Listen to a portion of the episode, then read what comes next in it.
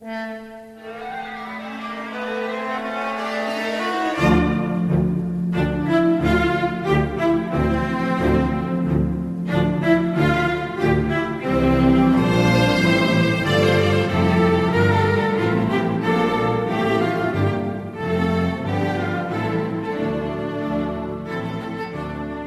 and welcome back, listener, to Gondor Calls for Ale, a Middle Earth strategy battle game podcast. Once again, I am Sam Gallagher, and with me is my brother Ben. Hello, hello. So, in this episode, we will continue talking about our adventures at Bilbo's Birthday Bash, an 800 point tournament in Richmond, Virginia. As we are Gondor Calls for Ale, we'll keep up our two episode, well, really one episode tradition, and I hope you have some sort of drink at hand. I do have some sort of drink at hand. A drink foreshadowing things to come, perhaps, for I am drinking Denethor's Bitter IPA, an extra bitter beer, yielding foreshadowing doom of the future. And what about you, Sam? Have you brought a frosty beverage for, for to drink on this wonderful afternoon? I sure have, though afternoon less wonderful here. It's quite rainy and horrible. Oh, really? Yeah, it's Gorgeous May Day. oh, it's gross here. I am having a Maher's medicine, which is a, an alcohol not approved for any hobbits. So, Sam, you're sipping there, sipping on your Maher's Mighty Mead because you're not a little hobbit. And it is therefore okay for you. And I was wondering, while you drink away, if, if you if you'll answer a question for me. Uh, so as you know, I've been listening to Andy Serkis read The Lord of the Rings while I'm at work. And something that I remember Gandalf saying, now that I'm listening to the books again, is that he thinks that every wizard should have a hobbit to accompany them everywhere to keep things in perspective. So, do you think Grima counts as Saruman's hobbit, or he's maybe more useful than a hobbit? Hmm. How true is that statement? Do you feel the need for a hobbit in your life to keep you on track? I mean, I I don't. That's a that's an excellent question. I don't know. I feel like um, I feel like if Saruman did have a hobbit, it would be Ted Sandyman, obviously, right? yeah, the evil Miller. I mean, you know, it also could could very be very true, which is why Saruman goes back to the Shire afterwards, and he has many Oh. hobbits to to keep him on track. Lotho could also be Saruman's hobbit. Oh, that's true, right? Uh, I'm sure we've said, because we both feel this way pretty strongly, that playing on Shire boards is kind of the worst. Agreed. They're not the greatest for gaming on. But I do, I do really think it would be cool to do a scouring of the Shire board with, like, you know, you have a big hobbit hole and you cave the top of the hill in, so you know you could actually put people inside of the the rooms of the hobbit hole a little bit. Dig up, dig up Bagshot Shot Row. Yeah, and just do creepy, you know, the lock holes and the creepy, creepy buildings that the ruffians live in. Basically, a shanty town. Yeah, I- and don't they like you know build a new mill, a big red build, ugly Yeah, building, brick yeah, building? belching smoke. I think. I think it would be. I think it would be pretty. That would be a pretty unique, cool table.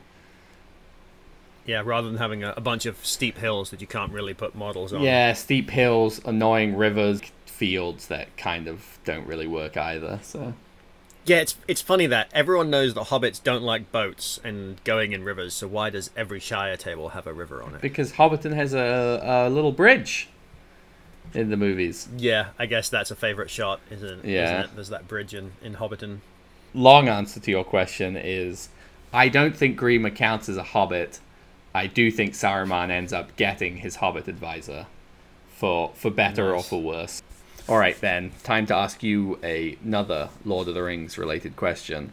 My question for today is as we are talking about a good versus evil tournament and both successfully did not bring a good army, and we both previously said that evil are our favorite armies.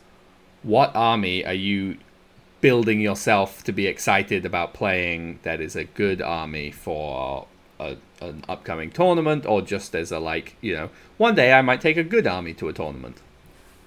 Oh, oh. Well, this is a question that has long kept me awake at night, questing my Palantir for for guidance. And I came down to Gondor. Gonna gonna make me a Gondor army because it's got a lot of options. It's one of those lists that you can you build one army and then add onto it and, and make a bunch of hmm. different armies off of it. Also, when I were a young lad, I was playing a game of Bomb Squig at a Games Workshop store, which is a game where you roll dice. Also known as Powder Monkey. Also known as Powder Monkey. Yep. I don't even remember the rules anymore. Was it rolling threes was bad? Yeah, you it's you, six. you roll five dice. Any of your threes blow up. You put aside all your sixes and ones, and your sixes can blow up other people's ones, and their sixes can blow up your ones. That's right. And then you keep going, And- and, you know everyone rolls, and the round goes around, and then everyone rolls again, and the last person with dice left wins. Yes. Yep. So I won the uh, Gondor in an Army box set from War of the Ring Ah, in a game a game of Bomb Squig many many many years ago. So that. somewhere down in the basement is a whole bunch of Minas Tirith warriors that need to be painted and put on the field. But my take on it is going to be Gandalf riding out to rescue Faramir. Just to do something different. I don't want to run Boromir of the White Tower with the banner because everyone runs Boromir, Captain of the White Tower, with the banner of Minas Tirith, and I just want to do something different. A chance for Faramir, Captain of Gondor, to show his quality and a wizard that he can be a pupil to. right. You do So- know there are more Boromirs of the White Tower in the country than there are in the city, right? Everyone and their mums has got Boromir out here. Yep. That sounds about right. Not as bad as Witch King on Fellbeast, but uh, Yeah, definitely seen seen many a Boromir. Also true. Uh, that sounds that sounds like a good time. Yeah, yeah, and I want to put Irolas in there so that anytime anything goes wrong, I can say, "Long has my Lord Denethor foreseen this doom." Nice. Well, listener, Yep. keep your ears peeled for an episode potentially where Ben plays some some Gondor, and we'll have to find out if Faramir does in fact have a chance to prove his prove his worth.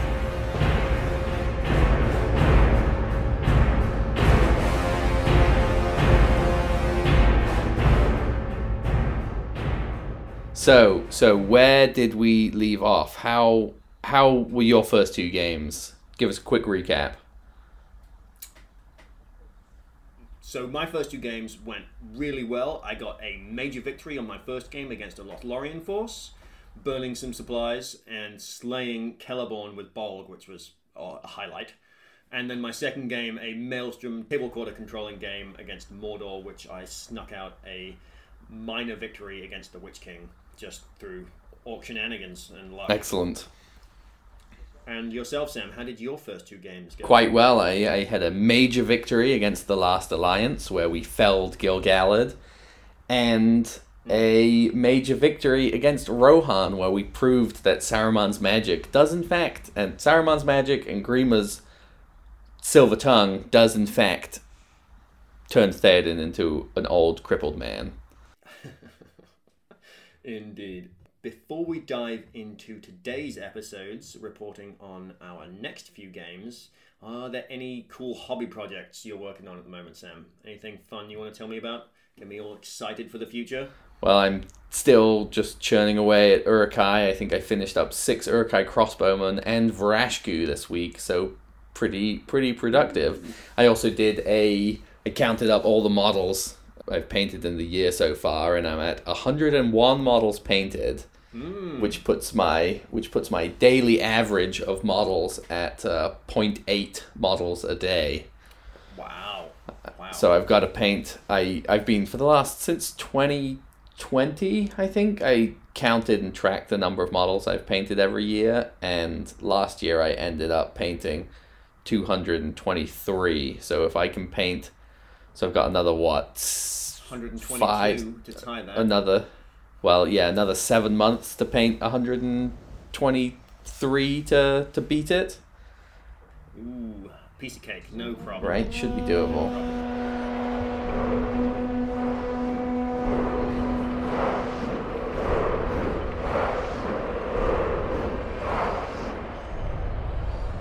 A new power is rising. Its victory is at hand.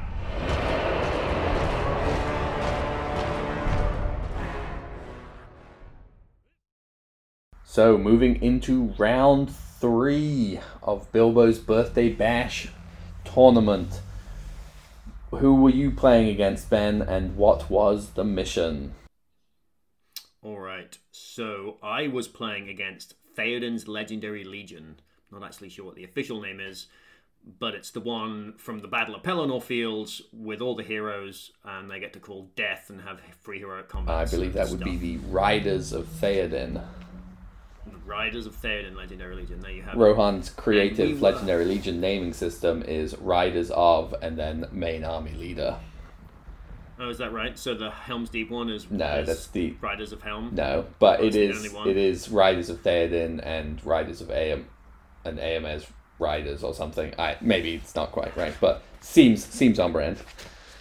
Yeah, I mean they are the horse lords. They do they do a ride, and this army did a ride. But before we get into what it was, the mission was a clash by moonlight. All right. Well, shall I give us a quick a quick overview? Yeah, go ahead and give us a quick overview of the a clash by moonlight, Sam. Well, it's a pretty straightforward 12 inch up deployment, so reasonable 24 inch no man's land. So you get one victory point for causing a wound to the enemy leader, two if you instead kill them. If you break the enemy force, you get three victory points. If your force is unbroken and the enemy force is broken, you get five. You score one victory point if you have a hero remaining at the end of the game. If you have at least one hero and you have killed more heroes than your opponent, you instead score three victory points. If you have at least one hero and your enemy has no heroes remaining, you instead score five. And then, of course, there is the the Dark of the Night, which is basically anything that's ranged has a its range reduced to twelve, but shooting attacks get plus one to wound. And the army was Theoden with four royal guard, all on horse. Then we've got Gamling with his banner on horse, and three riders of Rohan with bows. And they, the only reason that they weren't royal guard is he didn't have any more royal guard models. Then we've got Eomer with four royal guard, all on horse. Elfhelm with three royal guard, all on horse, and another hero whose name I couldn't remember. I kept getting him and Elfhelm mixed up. It, it wasn't Durnhelm, just another Deowine? Rohan heroes. Deowine, thank you, that's what it was. And I could never keep track of which model was which, not that it mattered. Fair enough. I was like, Deowine. No, he's like, that's Elfhelm. I was like, okay, okay, next time I'll get it right. And I'd be like, Elfhelm. You're like, no, no, that's Deowine. I'm like, okay, next time I'll get it right. I, didn't get it right all game. Uh, Should have lent into it, bring had- the mental game, just start calling all the heroes different names. Oh yes, keep calling them all Theoden. anyway, and in, also in his warband there are three royal guard for a total of twenty-two models. Almost all of them are royal guard with that sweet bodyguard special rule, and three bows. And their throwing spears, of course, are plus one to wound in the Ill Met, but a clash by moonlight scenario. So uh, pretty rough.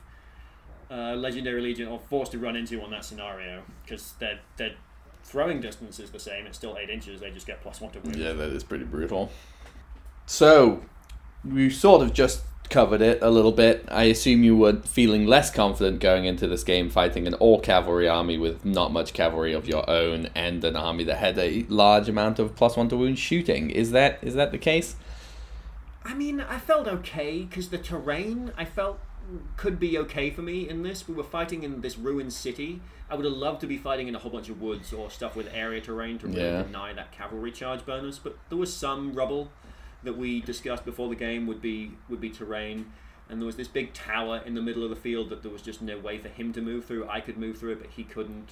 And then some ruins in each sort of corner of the board, making a kind of like five pattern, you know, one building and, and four and some rubble around, and it kind of boxed the board out pretty well. And I thought, ah, you know, whatever. The shooting's either going to maul me or it's going to whiff, and there's nothing I can do about it. There never anything. There never is anything I can do about shooting with this army. So like, whatever. I'll just cop the shooting. It's okay. So I felt okay. I thought I might have a chance if I played the terrain right, and I did my best. I ranked up. The way the battle lines ended up going down, you know, we moved, we both moved forwards, and I won the, the second turn of priority, and he sort of expected me to move up, but I didn't. I just camped my battle lines on either side of that center tower, pretty much split my force in the middle, and waited for him to charge me the next turn. My, my cunning plan was that I was going to win priority or call a move and push with one flank at him, and then like clapped the other flank away from him. So like really just he force him to split his force in half and then just like swarm one half of it was my cunning battle plan. But of course it did not go that way. I called the move and lost the move off on both flanks. So Uh, I got no, I only called one move. Lost the move off. He charged my one flank. He charged my other flank, and I kind of bottlenecked Bolg behind a bunch of orcs, so he couldn't get in. And I won a couple of fights and killed some royal guard. You know, four orcs, two two guys in combat, two spear supports fighting one royal guard. But the royal guard are fight five or fight four on the charge. Fight five And on the charge five, within so a he- distance of Theoden. Yeah, so on the one flank with Theoden, they're higher fight than me. On the other flank without Theoden, they're still higher fight than me. And they're strength four on the charge, so they only need five to wound my guys. And I just orcs just started dying. I killed a couple of royal guard. Heroes managed to get into my ogres and killed my ogres. The bats did okay for a little bit until I just kept losing priority and the bats went down and my whole force just started crumbling. It really was not going my way. On the turn that Theoden called his death, where they all get heroic combats, I had 10 guys left on the board. Um, the game ends at quarter your opponent, and I quarter at 9. So, so he was one guy away from quartering me, and he had this pretty cool, op- or brutal for me, opportunity to like completely table me. Uh, he didn't quite pull it off. A couple of my orcs shielded for, for the survival, and Bolg managed to call a heroic combat, which, because of the way Theoden's you know heroic combats work, Bolg got his Master of Battle, and then Theoden calls his combat, and then combats alternate, so it's Bolg next, and Bolg turned around, killed the royal guard that he was in combat with, and charged straight into Gamling, and skewered Gamling. Nice. Ah. So I got that was my consolation. Bolg got to kill Gamling, and the game was pretty much over from there. The throwing spears with the plus one to wound surprisingly didn't really do very much. He whiffed that first couple of rounds with them, but it really didn't matter. After the main clash and the next clash with the cavalry charge, I just couldn't just couldn't keep up with the casualties I was taking. And by the end of the game, I had one victory point for having Bolg left alive on the table, and he had eight victory points. Oof. Oof. Yeah. So a major defeat. What a A major defeat. bummer yeah. way to end day one. Yeah. Yeah, I do think with that army or with your army against a cavalry force, and you know, I think ideally we can we need to play a bunch of practice games. Is really get into, you know, leaving the gaps for your your ogres and bolg to get into into to like countercharge if if they're gonna because they're probably always going to outcharge you just by at least staying seven away you know so if you just set up to take the charge and have these these gaps and basically i think your ogres become way more valuable in that game and just avoid like the plague the heroes because at the very least you'll fight even though you're only a fight five ogre you're going to be t- making a roll off for uh, royal guard near theoden or you're like you're beating the other ones even if you lose like I, you know assume in this situation that i'm envisioning he's charged a, an orc and then your ogre countercharges into a royal guard or two. But even even if you lose more like like he'll probably still just kill the orc because he's not going to knock the ogre down.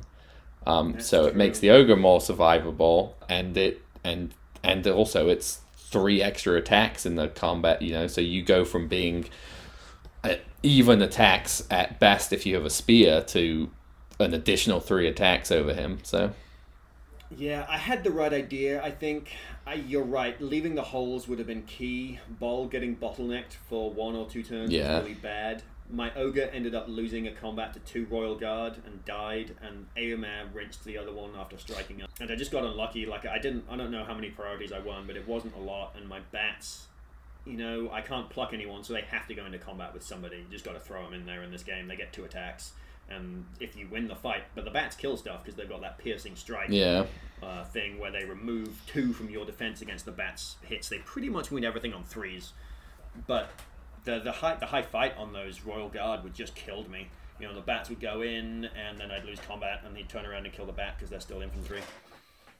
And people, you're right with like the ogre and the orcs, but people get scared of the ogres, and they're only defense five, so they tend to strike against the ogre. Because although you don't knock them down, you're still throwing two dice because you got the cavalry charge because it's infantry. right then i guess that's you know if it takes them two if they get lucky and it takes them two turns to kill an ogre that's that's a two combats they have to win on you know if you're doing it if you if you do it right at worst tied fight value and Yeah. you know and even if they do kill the ogre that's that's they're more likely to have potentially killed two orcs or four orcs across those two combats than one ogre. I would try and keep the ogres well in reserve, and same with the defense seven captains as as tanks. I mean, it's really tough not that things get getting knocked down and trapped, but Yeah. Although the benefit to that is there's no reason for you to back away, and I made I made advantage of that. I was like, well, because I'm getting back down, knocked knocked down, my spear support guys will not make way, and I will hold this line. And I did. yeah, Like, he really the only way he got through my lines, and he did towards the end of the game, was he killed the front guys, and then he had to take a couple of turns and kill the back guys, and he did lose Royal Guard along the way. I was one one away from breaking him, so I killed ten of them. The Gamling may have even been the one that no, because he didn't break. He didn't break, so I was one away from breaking him. He got that sweet five victory points for for not yeah, being broken. it is. That's a big brutal swing. Because the other thing as well, right, is I think that's a that's certainly a game where you try and, uh, as as other more successful podcasters might say, use the voice of Saruman, and just constantly be talking up how this, uh, you know, like oh, don't forget this ogre can hurl, and you know, like oh, he could come in and he's you know, and even if you only like.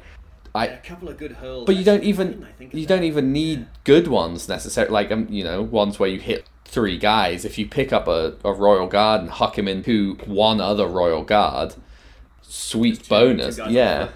And they Yeah. potentially break their necks falling off the horse, be- or because they they automatically are knocked flying, right?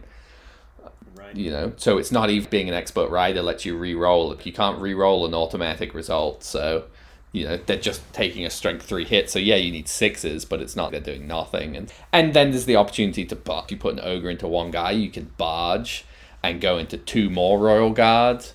You know, pull another one off that's maybe only fighting one orc or something. So I really think it's, and I think, but I think it's a it's a, a hard thing to do without practicing against the orc cavalry But it- armies. yeah, but it was a good game in the sense that, like, I mean, obviously a lot of learning experiences. I think we've talked more about all the things that, like, counter tactics against that legion already than, than the report itself. Like a good learning game for sure. Yeah. And definitely one that I would I would play that same board, same player, same army matchup, same mission again, Nice. and feel. Like, after the first game, if maybe if not win, it would not be the major defeat that it was. Yeah. I definitely came away with a lot to think about and learn from in that game. So, an enjoyable game all round. And Spencer, my opponent, was a great guy to play against. He was also kind of new back to the game and didn't, mm, you know, he learned some things as well about when to call heroic because he had so much might in that Yeah. army. He was calling heroics willy nilly, but because of the way, you know, I with a heroic action off, you know, he goes first, then it's my action, and then it's his action. So Yeah. you don't it doesn't go all your way you call three heroic moves well i call a heroic move and i'm definitely going to move before one of yours Yeah, for sure. so there was definitely some of that where maybe he shouldn't have called the move Yeah, I mean, it also sounds like he com- he did not use death very effectively. If you are calling death on a turn where you're one away from shattering your opponent, you could have actually you could have potentially had that shatter three turns ago. You know. Yeah. So. yeah absolutely. Absolutely. All right, an interesting, a bit of a, a shame for us because obviously we always want us to entirely win, but sounds like it was a, a, a fun and very, as you said, learning intensive game, which is always nice. yeah. Yeah it was. So that was my game three. A clash by moonlight. What was your game three sam? Who were you playing against and what did they bring? Well, I was playing against a guy called Hunter, who was awesome. It ended up being my favorite game of the tournament. Super great guy, very fun. And I was playing against the Moria Legendary Legion, which I have no idea what its actual name is. The Riders of the Balrog, maybe? the riders of the balrog No, so oh. it was that was so yeah, it was a so it was a Balrog as the army leader with a warband of a bunch of Moria goblins, a Moria goblin captain with like twelve Moria goblin archers. whoa Yeah, yeah. Another Moria goblin captain with a bunch of Moria goblins, and I think, and he had a drum. He had a black shield drum, and I think he had another captain. I think it was three captains in the Balrog, and just a bunch of Moria goblins. Cool. So no fancy black shield goblins or I, shamans or I don't think so because I don't actually think they're in that legendary legion. Right, it's just all about the Balrog. It's that, that flight across Khazad-dûm. Yeah. So this was a a bit of a brutal game as far as playing against that legendary legion because you don't count as breaking them until you do five or more wounds to the Balrog, which is very difficult. I should have concentrated on doing doing that a little bit more as as we'll talk about. So going into this mission, you've got your Isengard force against the Balrog. What kind of table were you playing on, and, and you know how did you feel about this this ill met by this clash by Um, so we were playing on a board that had a bunch of these big walls and a bunch of little walls, which was kind of kind of interesting. I didn't. by by big walls, you mean like like castle walls, like Yeah, blocking line of sight, and you're not going to move over. yeah, like eight foot tall by six foot or eight foot, eight inches tall by six long or something, and they were a square, and so they were sort of there were there were big gaps between them, but it was basically we were just going to be fighting in the middle of this of this of this board and have a few little small good pro you could you'd have to take a climb test to get over them model height or taller so like two inches by two inch wall sections it it was an okay table it looked it looked all right it definitely was not particularly Lord of the Ringsy and not the most fun to try and navigate. It sort of ended up being a bit of a pain to move around these walls. And as far as how I felt going in, I was pretty sure I was going to lose. I don't really have an answer for the Balrog. I only have one character that can strike, and he's only got two attacks, and he's only fight five, and the Balrogs fight ten, right? So at best, I equal him, and then it's a roll off. Not a lot of hard answers to the Balrog, really, are there? No. There's a lot of sort of like maybe I'll just keep feeding him bodies and he'll go away. Right, and and so that was, and then you know he's ten will and magic, yeah, and magic resistant. So Saruman can't transfix. Transfix. I mean, I could, but it just wasn't a realistic option. So this was just a, was a poor scenario for to play against it, or to play against that legendary legion because you get five points for the break, and the other big scoring points is killing heroes. So you know, I basically need to do wounds or kill the Balrog.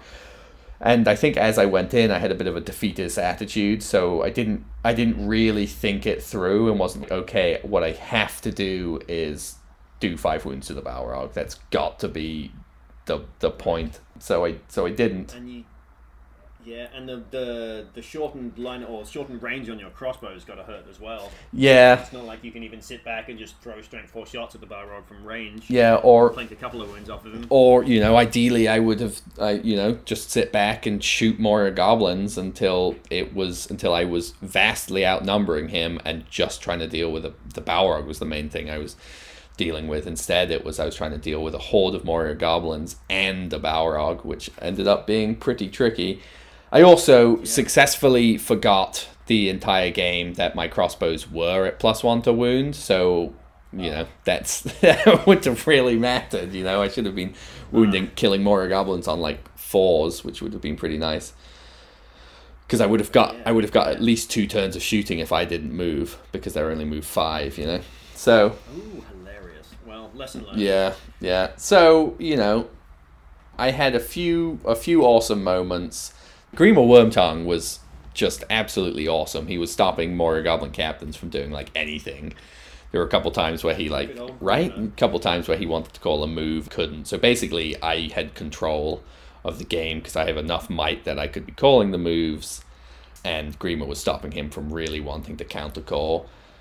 So I had I won. You know, we got to the point where closing ranks. I won a priority, managed to get a, a fierce Uruk-hai into combat with the Balrog, and then he had a Moria Goblin sitting just in front of the Balrog. So Saruman scoots sideways and a little bit forwards, and Sorcerous blasts right into this Moria Goblin, shoots him like two inches backwards, and hits the combat with the Balrog.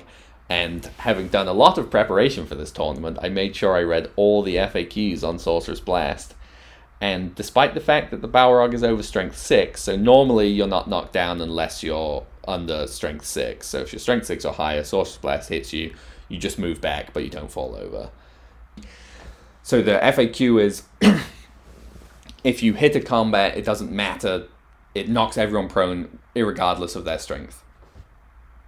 So Saruman rolls up, Sorcerous Blast the Moria Goblin into the Balrog combat, knocks a single Uruk-hai, and significantly more importantly, the Balrog over.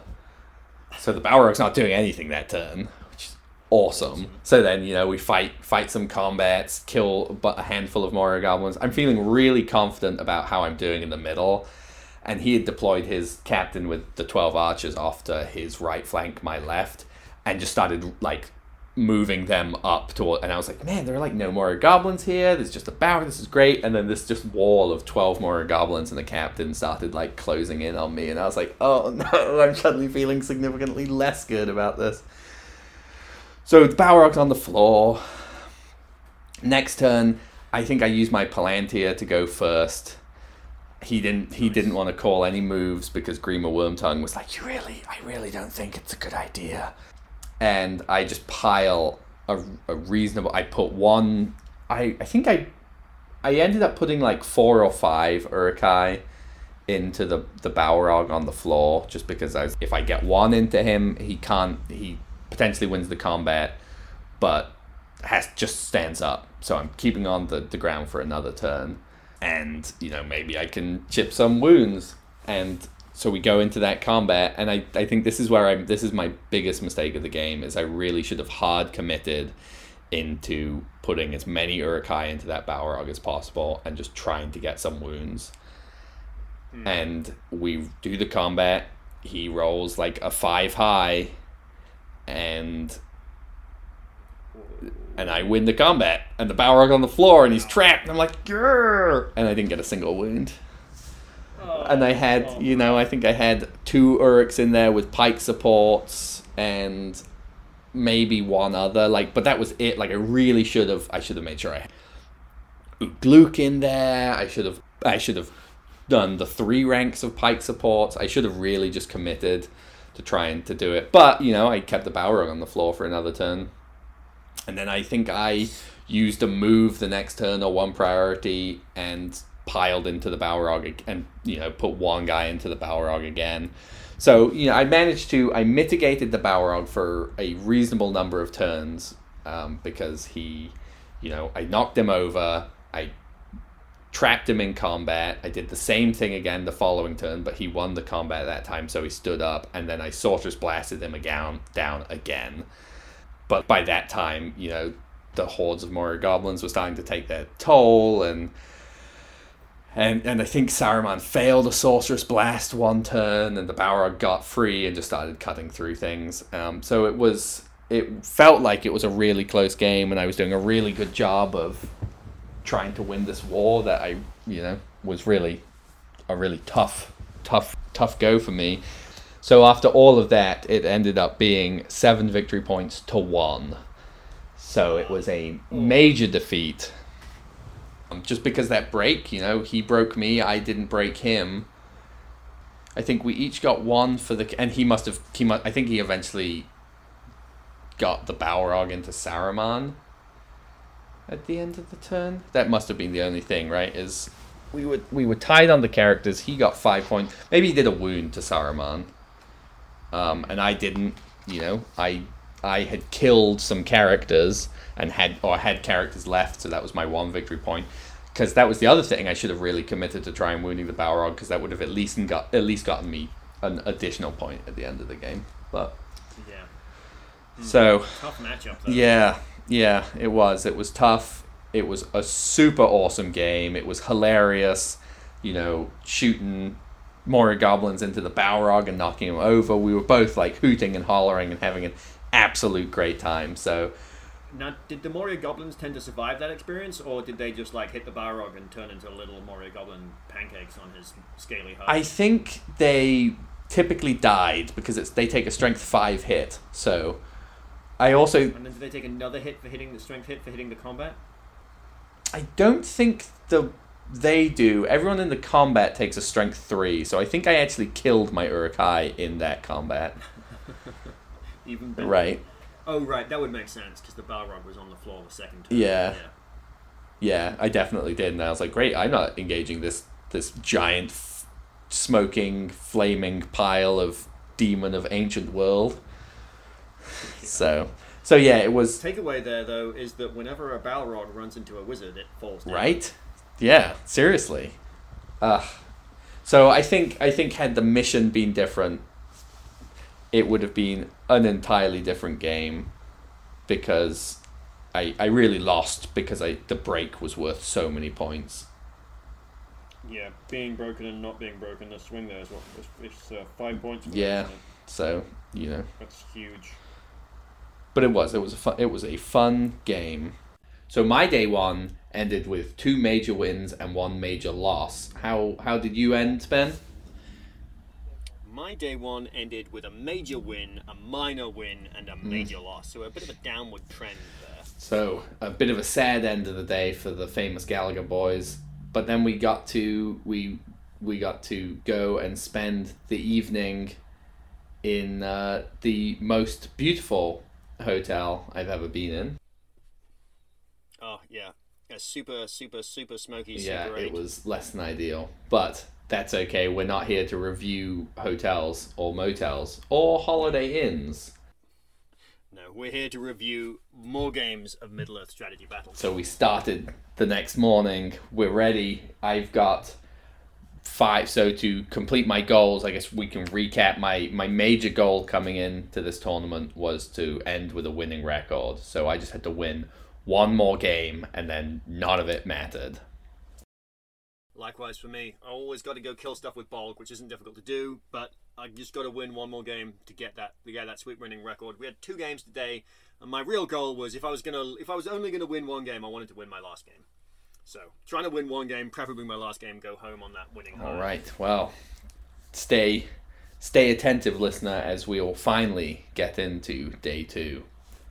Round four of Bilbo's birthday bash. Ben, who were you playing against, and what was the mission? I was playing against a Minas Tirith force, and the mission was Lords of Battle. You want to give us a quick rundown? Indeed? I do. So, listener, Lords of Battle, 24 inch deployment zone. So, no no man's land, just right up in each other's grill. The scoring is basically kill points. Keep a tally of your wounds. If you score more wounds than your opponent, you get three points. If you score double the amount of wounds than your opponent, you get five. And if your wound tally is three times your opponent, or your opponent has no models left on the board, you instead score seven. There's also one one point for wounding an enemy leader, leader, two for killing, and one for breaking, and three if your force is unbroken and the enemy force is broken. There is also a special rule in this scenario a time of heroes.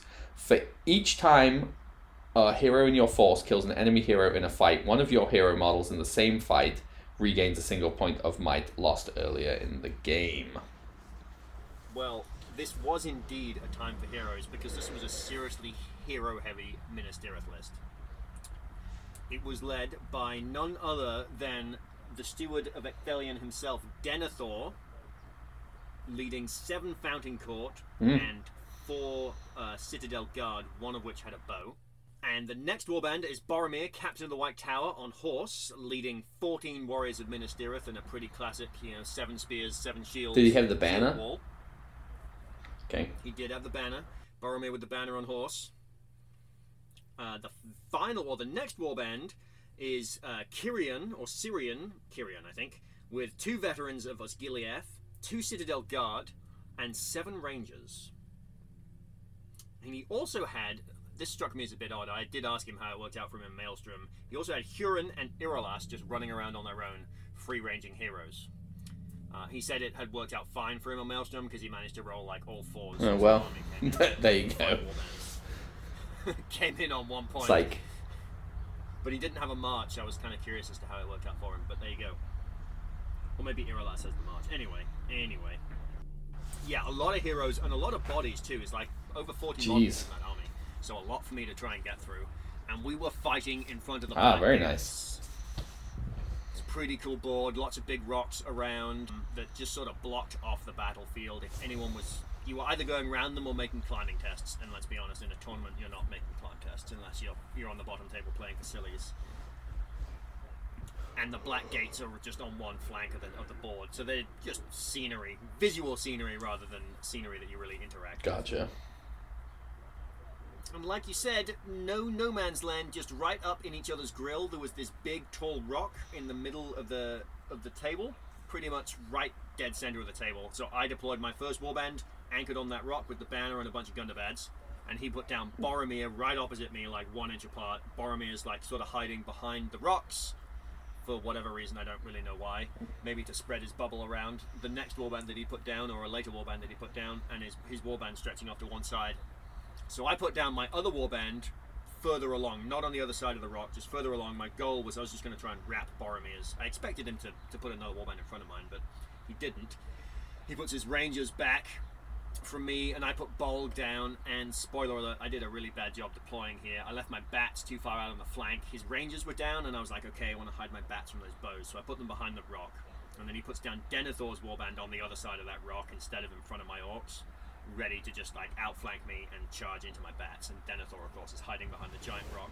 And hilariously enough, he deployed one of Denethor's archers, the one Citadel guard with the longbow, right on top of that rock in the middle of the board. Awesome. Uh, yeah, it was it was pretty hilarious. And then uh, Kiri, oh sorry, um, Irolas and Hurin just dropped down uh, on that flank as well. Irolas near Boromir and Hurin um, ready to lead Denethor's charge. Denethor's going to hide behind the rock, and, and Hurin's going to do all the work for him. So I lost the first priority, and my bats got charged by a whole bunch of Fountain Court guys, and the shield walls lock.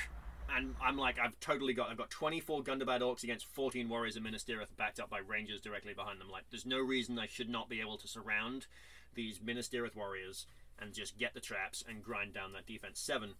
But those two Osgiliath veterans in Kyrion's Warband ended up doing work. Those two guys held that flank the entire game. There's a wall of Minas Tirith warriors in front of them, two Osgiliath veterans, and some rocks with a bunch of rangers on top of the rocks. And those two range, those two veterans, like won their fights. They didn't kill many orcs, but they won their fights and held off my whole like flanker orcs. Just could not surround those those those guys. Meanwhile, Boromir, the captain of the White Tower, punches through my shield line off a heroic combat and kills my hmm. banner.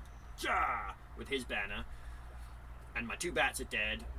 So Bolg turns around and charges into Boromir in the next turn, and with a bunch of his buddies with him, and we knock Boromir off his horse, throw him down, and throw down three wounds on Boromir, and he fates them all. But now he's like Fellowship Boromir; he's got no fate, and he's on the ground. And I'm like, it's my time to kill you, Boromir and this is where I messed up again. I charged Bolg in there, and I was like, I'm gonna commit. I was unlike you and your Balrog, where you were just like, "Ah, I don't want to commit. I committed hard, and I threw a whole bunch of orcs into Boromir as well. Um, and then Irolas charged into Bolg and peeled Bolg off of Boromir. So it's now Boromir fighting a bunch of orcs and Bolg fighting Irolas. Did you at least heroic combat with with Bolg to try and kill Irolas? I did heroic combat with Bolg, but I did not kill Irolas, so Bolg wasted his heroic combat. Irolas survived, and Boromir fights off the orcs hmm. and stands up. Bummer. And Hurin is meanwhile, my two ogres are like holding that flank against this horde of Fountain Court Guard. They're like, I, I'm trying to surround Minas Tirith, but these Fountain Court Guard are like running around, ring around the rock. This game it was ring around the rock. And his shield wall's holding off mine, and meanwhile the two ogres are desperately trying to fight off these Fountain Court Guard. Hurin the Tall with his master-crafted two-handed sword. Uh, yeah, pretty great. Slays an ogre, and my berserkers are trying to fill the gap between another piece of scenery and just really hold that flank for me and uh, you know Bolg goes into Boromir again the next turn, and I'm like, this time, this time for sure, I'm going to kill Boromir, and Denethor is going to, you know, freak out, and, and it'll just be funny.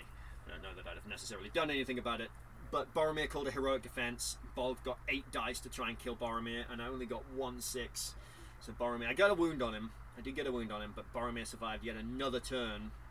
And my one ogre on the flank turned around, beat Hurin off, and rendered him and ripped him limb from limb. And I killed Hurin. That was, that was Excellent. satisfying.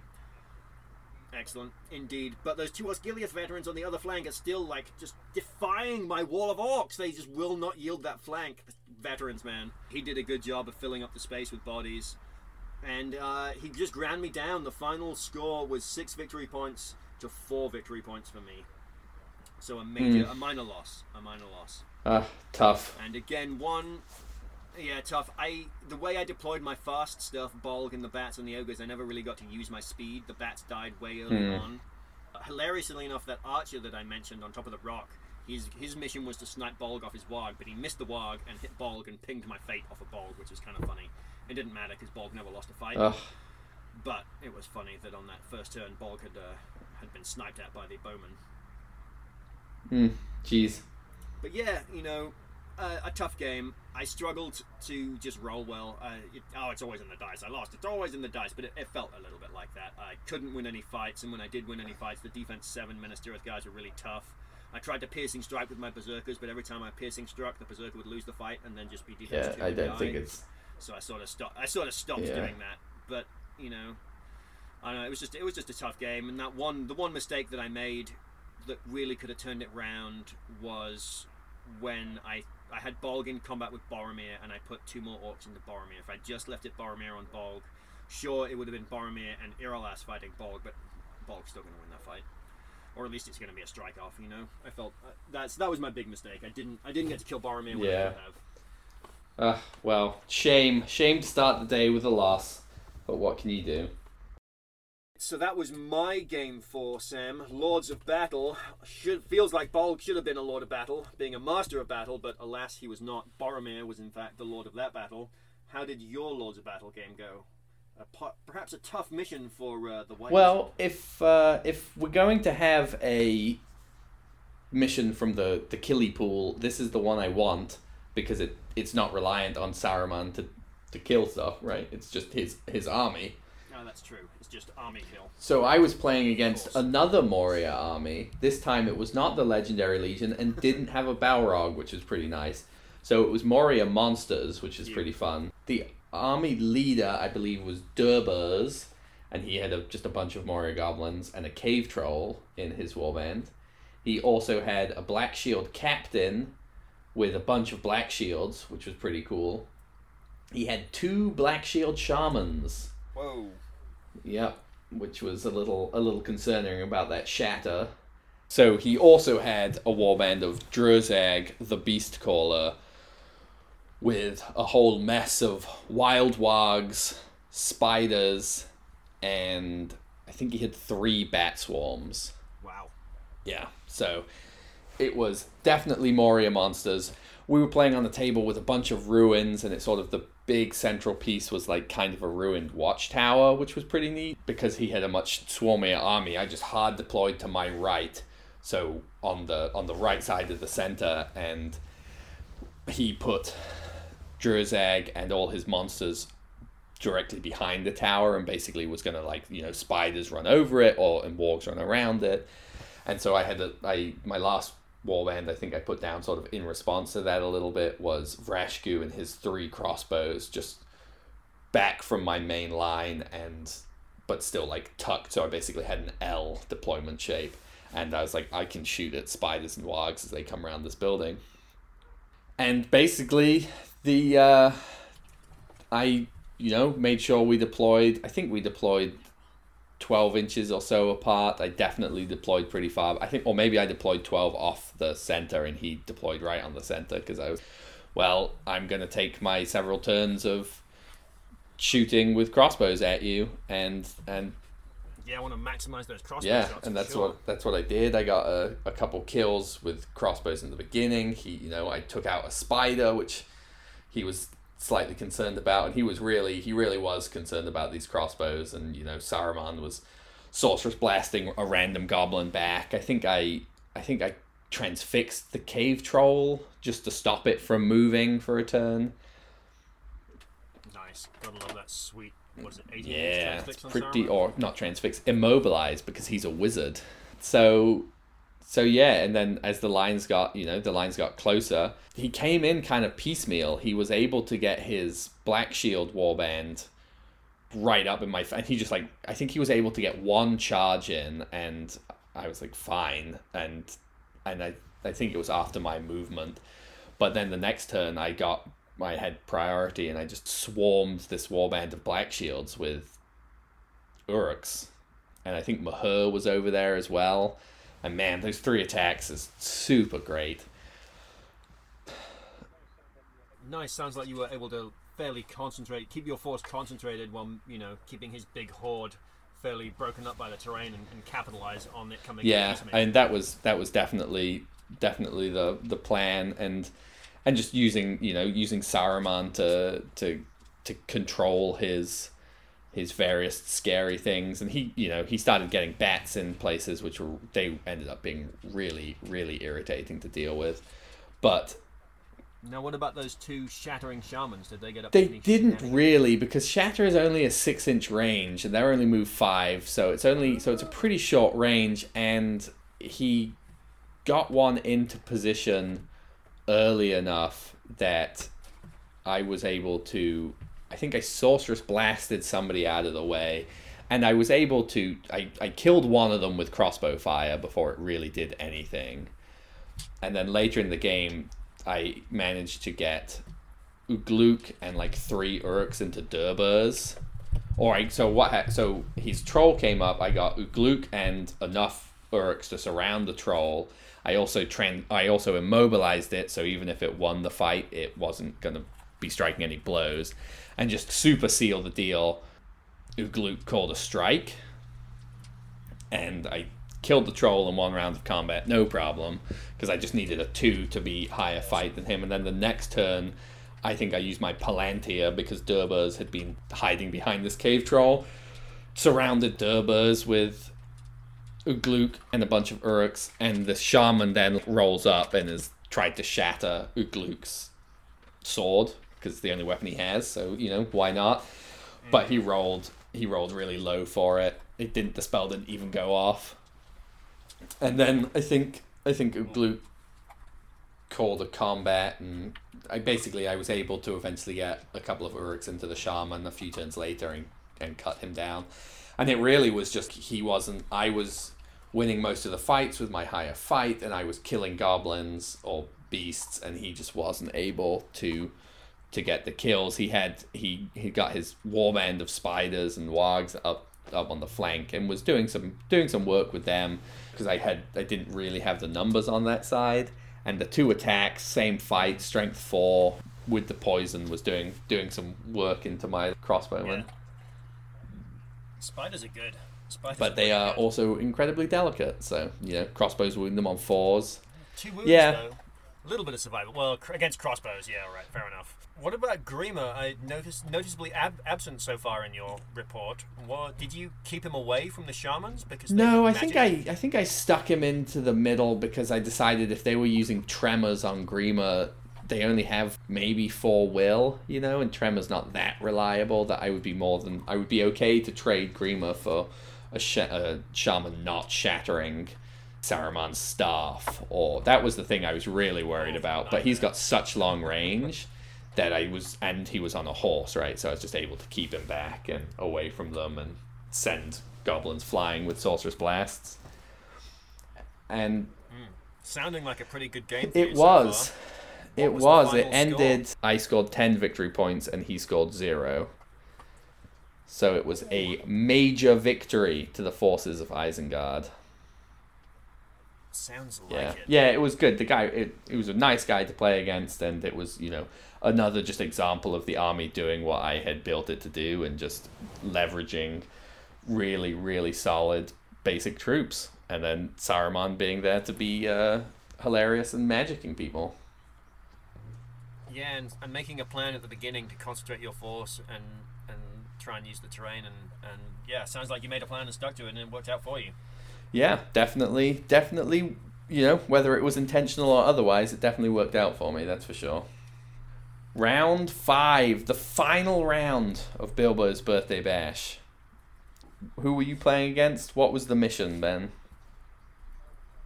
All right, so I was playing against Jake, and the mission was capture and control another objective. Capture and Control has random warband deployment.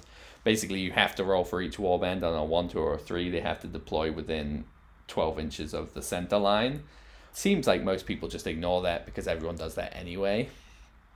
So it's five objectives, two on each flank, one or one on in each other's deployment zone and one directly in the center. And it's you score two victory points at the end of the game if you control for each objective you, marker you control, one victory point for killing the enemy leader or for causing wounds to the enemy leader, and one victory point if you break the enemy force at the end of the game. You control an objective by touching it, being in contact with it at the end phase, and it flips to your control and stays that way so you can leave it and walk away, and then until some some enemy model comes and flips it back. If both players have models in contact with it, it just goes neutral. So all of the the objectives start neutral.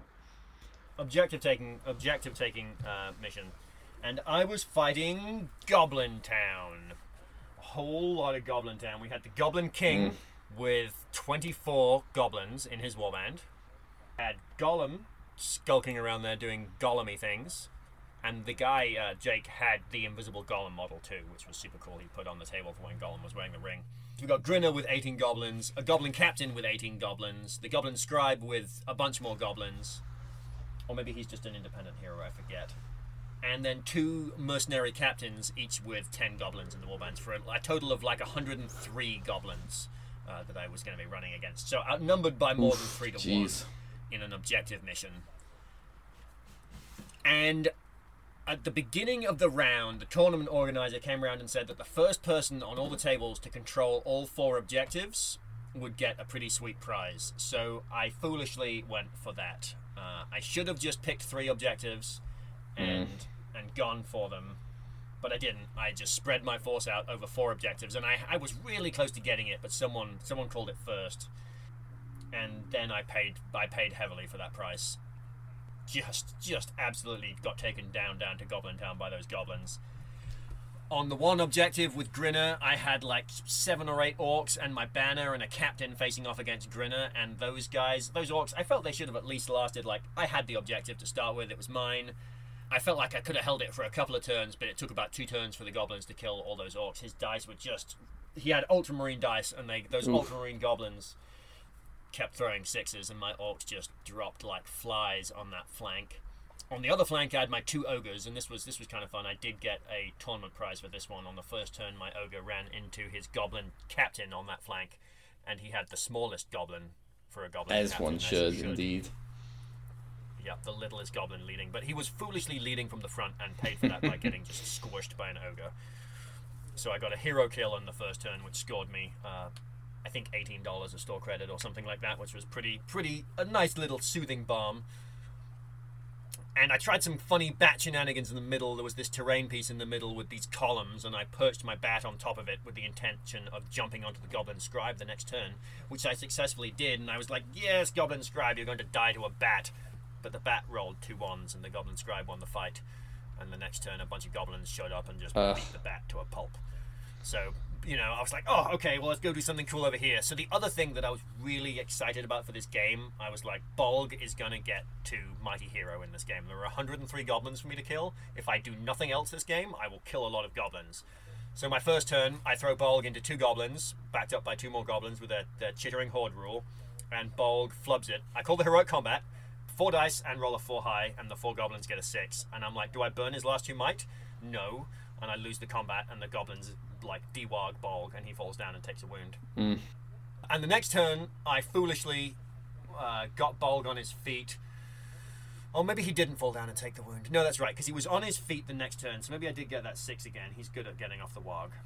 Because the next turn, I'd forgotten the blubbery mass special rule on the Goblin King. I was like, okay, I've got the opportunity to charge the Goblin King. He's been busy wading through my berserkers, like he should, just killing berserkers. Pretty mean, the Goblin King. So I threw Bolg into the Goblin King and botched another round of combat. He, Goblin King didn't strike, so all I needed was a six or a five to might into a six. Nope, womp womp womp, three high. And the Goblin King uh, crushed two wounds off a Bolg. So now I'm running around with no fate. Uh, you know, three wounds total. He, I think he spent a might point in there. You know, poor Bolg's just having a rough game of it. Orcs are dying all over the place. Goblin mercenaries pop up in the backfield and steal my objective. And I was going to throw a bat around and at least just force him to camp out by that objective, like bat swooping and plucking goblins and then running away. and it didn't work out for me again. Uh, the bat got caught somehow by the goblins. I lost another priority, lost a move off. The bat got swarmed by the goblins, and, and down, down he went to Goblin Town. And just nothing went my way this game. Bolg lost his third round of combat against two more goblins, and didn't take any wounds this time. But I'm like, I just want to kill goblins with Bolg. But no, no goblin kill for me. By the end of the game, after I was broken, Bolg start, finally started getting kills, and once he started getting them, he, he accelerated and, and, got up to about six or seven kills for the game, but it was just too little, too Yeah. late. Ugh. The uh, the big highlight of the game for me actually was another situation that I lost terribly, but it was just too funny. I had my ogres on the flank, and one of them, their bases are bigger than the objective, so one of them was just sitting on the objective, claiming it, and the other one was running around stomping goblins. And there's like a crowd of eight or nine goblins around this ogre, and Jake's rolling courage test, and the first goblin was like no, and the next goblin's like no. Down the line, there's you know towards six or seven goblins take their courage test, and eventually one of them's like I believe, and he charges the ogre and wins the duel roll, and the ogre backs off. and the next round, Jake's rolling. He doesn't start with that goblin. He should have done. That goblin was brave. It was mighty. Uh, he rolls a bunch of other goblins, like five or six other courage tests, and finally comes back around to that goblin again. And the goblin's like, I believe, and charges the ogre and wins the duel roll on a six. And I rolled a five. And then the goblin turns around and inflicts a wound on the ogre. Ugh, jeez. And the next turn, I was broken, and the ogre took one look at that goblin and failed his courage test and ran off the table. Oh, brutal. So, so that goblin had an ogre slaying knife that had plus nine against ogres. Ugh. Ah. But yeah, not not a great game for me. A bit disappointed in Bolg's performance. Just Yeah. just botched all his combats and a bad deployment going for something, you know, going for a, a sweet prize, which I, pro- I probably shouldn't have done, but I, I felt confident going into it and it just, just did not go my way. The final score, though, was 4 to 8, so I did get some victory points. I ended up controlling two of the objectives. Towards the end of the game, his luck was beginning to run thin and mine was starting to come through. It was a little, just too little too late, but I did control a couple of the objectives. My ogre was on one of them and in the center objectives, my my captain and his guys were fighting off a horde of goblin mercenaries and just winning enough fights and pushing the goblins back that he wasn't on the objective. So, yeah, a rough game for me, really. But uh, again, a fun a fun game to play. Gollum put on the ring and immediately turned to my side and started wandering around instead of doing Gollum things. Didn't didn't manage to get into the action. So I went down down to Goblin Town for my final game. Sam, where did you go? Who were you playing? I was playing in the the lofty peaks of table number one, playing for yeah, table playing for first place, which was you know pretty exciting. And I was playing again because I only brought Evil, so I was playing against I was playing against Dol Amroth allied with Gondor, and so it was Imrahil, Forlong the Fat, and Duinhir with a bunch of clansmen, a whole bunch of men at arms of Dol Amroth, and then Duinhir's full warband of like eight rangers. And the allied contingent from Gondor was a bunch of warriors of Minas Tirith and Hurin the Tall, which is Oh, so not getting the leader yeah, exactly. without killing them Yeah, both. which is you know kind of a pretty standard if you can ally with Gondor, you know, and get that ability. I feel like you do. It started, you know, we lined up. We both were back from the center line, and I got first turn priority. That's it. I'm done moving. I didn't move anyone. Hurin the Tall was behind his whole line of warriors. Saruman said, "I'll sorcerous blast that warrior directly in front of Hurin the Tall." Rolled it, got a move. three or something or a two. It's like, well, I only used my free will. It's like not that important. In hindsight, I definitely should have used two will because taking a hero off a horse kind of kind of worth it, right? Um, re-rolled it with my Lord of the Istari, got a one. Well, not spending three will for this or three might to make this happen. And then he moved all of his heroes back behind this building where his objective was. He was like, all right, and just ran all of his heroes away. And I was like, um, okay. I should also mention that Grima Wormtongue deployed with Imrahil. And this was the my only opponent in the entire tournament who mitigated Grima Wormtongue. Grima didn't do anything this game for me. And again, Oh, yeah, and again, How did he do that? Just just kept engaging Grima with a bunch yeah, or he'd charge him with one and then and and then put three other guys. Or so he had basically caged him in. So even if I won, I couldn't fit out of the the gap because of the control zones, and I wasn't about to charge into four dudes and just get him axed.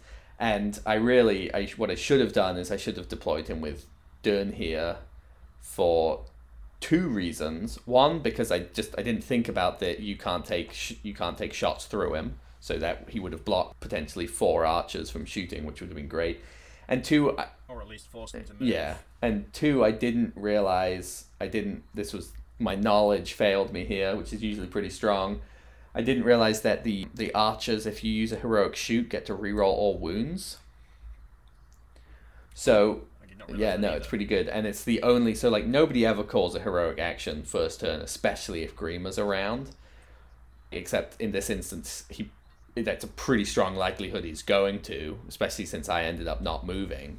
So Grima would have mm. made, meant he only got to do that once instead of the two turns in a row, which is what he did, and took Saruman off his horse and killed a reasonable number of Uruk-hai. And and it was just it just ended up i took f- the center objectives and the two flanks and pushed forwards and i just it just ended up being a, a pretty tough game. Saruman only cast two spells the entire game one of which was a sorcerous blast that i think i had to use a point of might to get off. And this is at this point i'm throwing you know multiple dice at each spell with a reroll. So i'm throwing it technically at least I'm having at least three rolls at every spell, and then once on final, final kind of turns of the game to try and immobilize Imrahil, and I got, I rolled, I think I might have rolled three dice, and with the reroll, and got a three high, and was out of might, and Imrahil was like uh three will and resisted it. So, you know, it just ended up Saruman didn't do work, Grima didn't do anything, so it's 225 points of my army that didn't really do anything for me. I managed to, to kill a whole bunch of them, but he he had all those heroes and like 40 something models and just just uh, broke me, pushed me back and and because this game is a variable game length, naturally if it had ended as soon as I was broken because I got to the point where I was like if I can break and end this game, I'm to hold three object or four objectives, four or three objectives to his probably two and I'm to win. So I was was never shielding with Uruk-hai. I pretty much never shield in games anyway just because pff, who's got time for that? and so if the game had ended the turn I broke, I think he still would have won, but it would have been by like one point. A But game. naturally, it went on for another few turns, and it ended up being I had three victory points and he had eight, so it was a major loss for me. And just Oh. kind of disappointing because I felt like I had made a few a few key mistakes. One of which I was like, well, I, I now I I'm always going to remember that Black Veil archers have that ability, and so there was you know it was like 50-50 my bad and 50-50 not knowing rules. You know, would have been a nice thing. Uh, for an opponent to say because I'm also oh these guys do this thing right these guys confirming all this stuff and it's the only one I don't do so you've got to kind of assume that your opponent's like oh he kind of knows what's happening and maybe would have anyway doesn't doesn't really matter that's probably the kind of thing I would have reminded somebody about yeah and then. Saruman rolling poorly was really disappointing but he'd been a champion for the rest the entire rest of the tournament Saruman was phenomenal so you know it was bound to happen right definitely seems to be the theme for this army. You either win hard or lose hard. Just just going back over your record, it was like both your losses were major defeats anyway. Though I do think that Balrog one again because of the scenario. I think it could have been. A, I think it would have been a much closer game. I think it probably should have been a minor defeat. Sort of disappointing. Never going into a tournament expecting to win, but a sniff away from it. To lose, to lose then, and to lose as harshly was was obviously disappointing. Yeah. Well, listener, that's a wrap for our battle reports from Bilbo's birthday bash. Sam met his goals with a tournament winning record. I did not, but better luck next time. Lesson learned. Uh, lessons learned. Yeah, and and a really a really fun event, and always fun to get two day event and get five guaranteed games, win or lose, right? Yeah, absolutely a great event. 10 out of 10 would birthday bash again. So, how did you place in the tournament, Sam? Do you remember where you where you placed in the rankings? I do. that? Alas, we did attempt to find where we think it was posted, but couldn't find the actual top three players. So sorry to them. But yeah, I ended up from fighting for first place. I ended up in seventh, which seventh out of what was the event? Twenty four people. So not bad. Top ten, always nice. You, several positions higher than I was at Adepticon, so that's uh, improvement.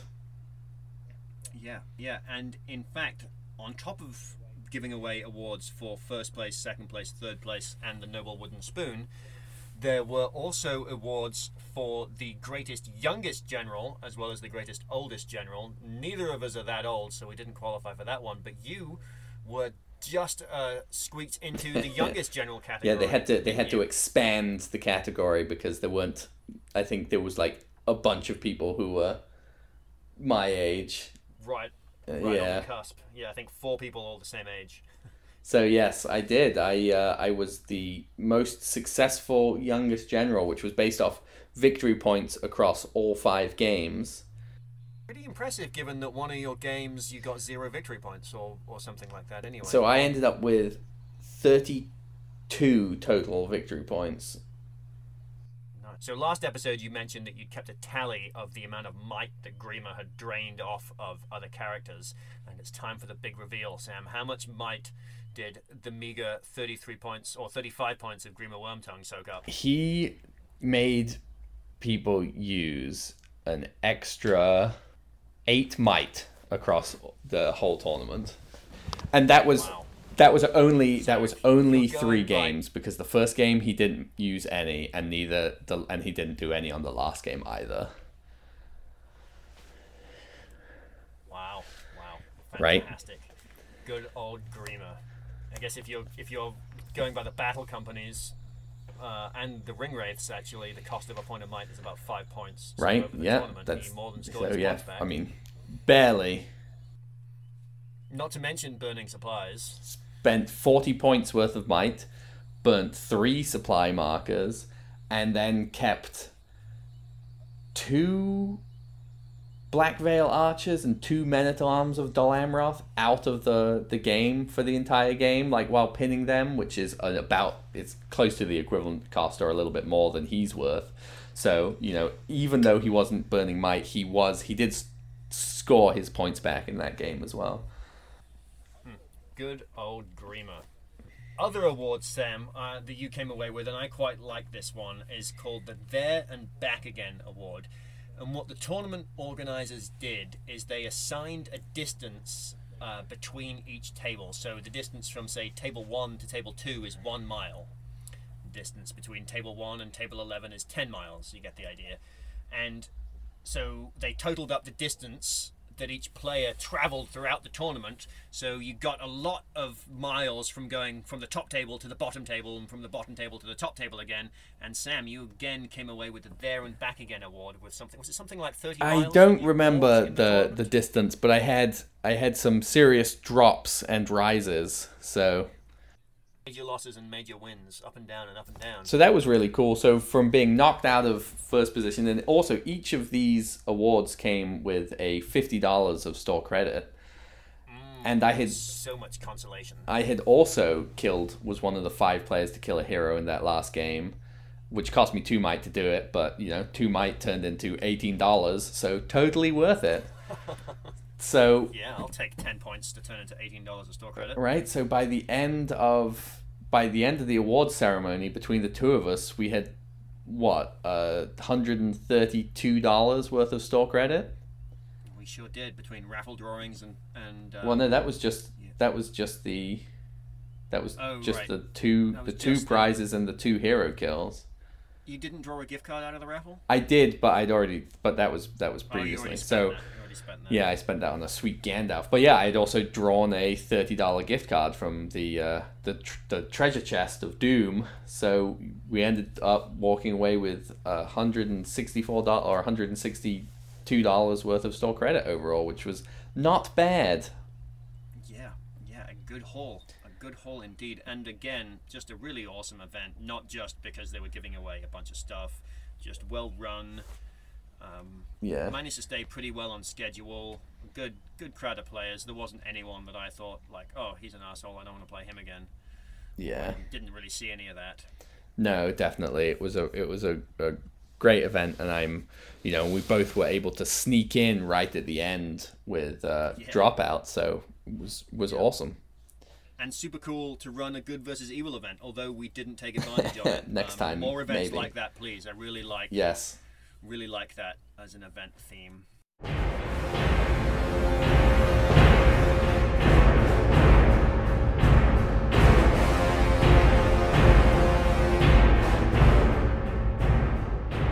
So looking forward, Ben, what events uh, what events next for for you, for us? What what can we as listeners be excited to hear about? So coming up in a couple of weeks, I am going to be attending a friendly game day event. So not a tournament, but just a day where people who are excited about Middle Earth strategy battle games get together and play as many games as they can.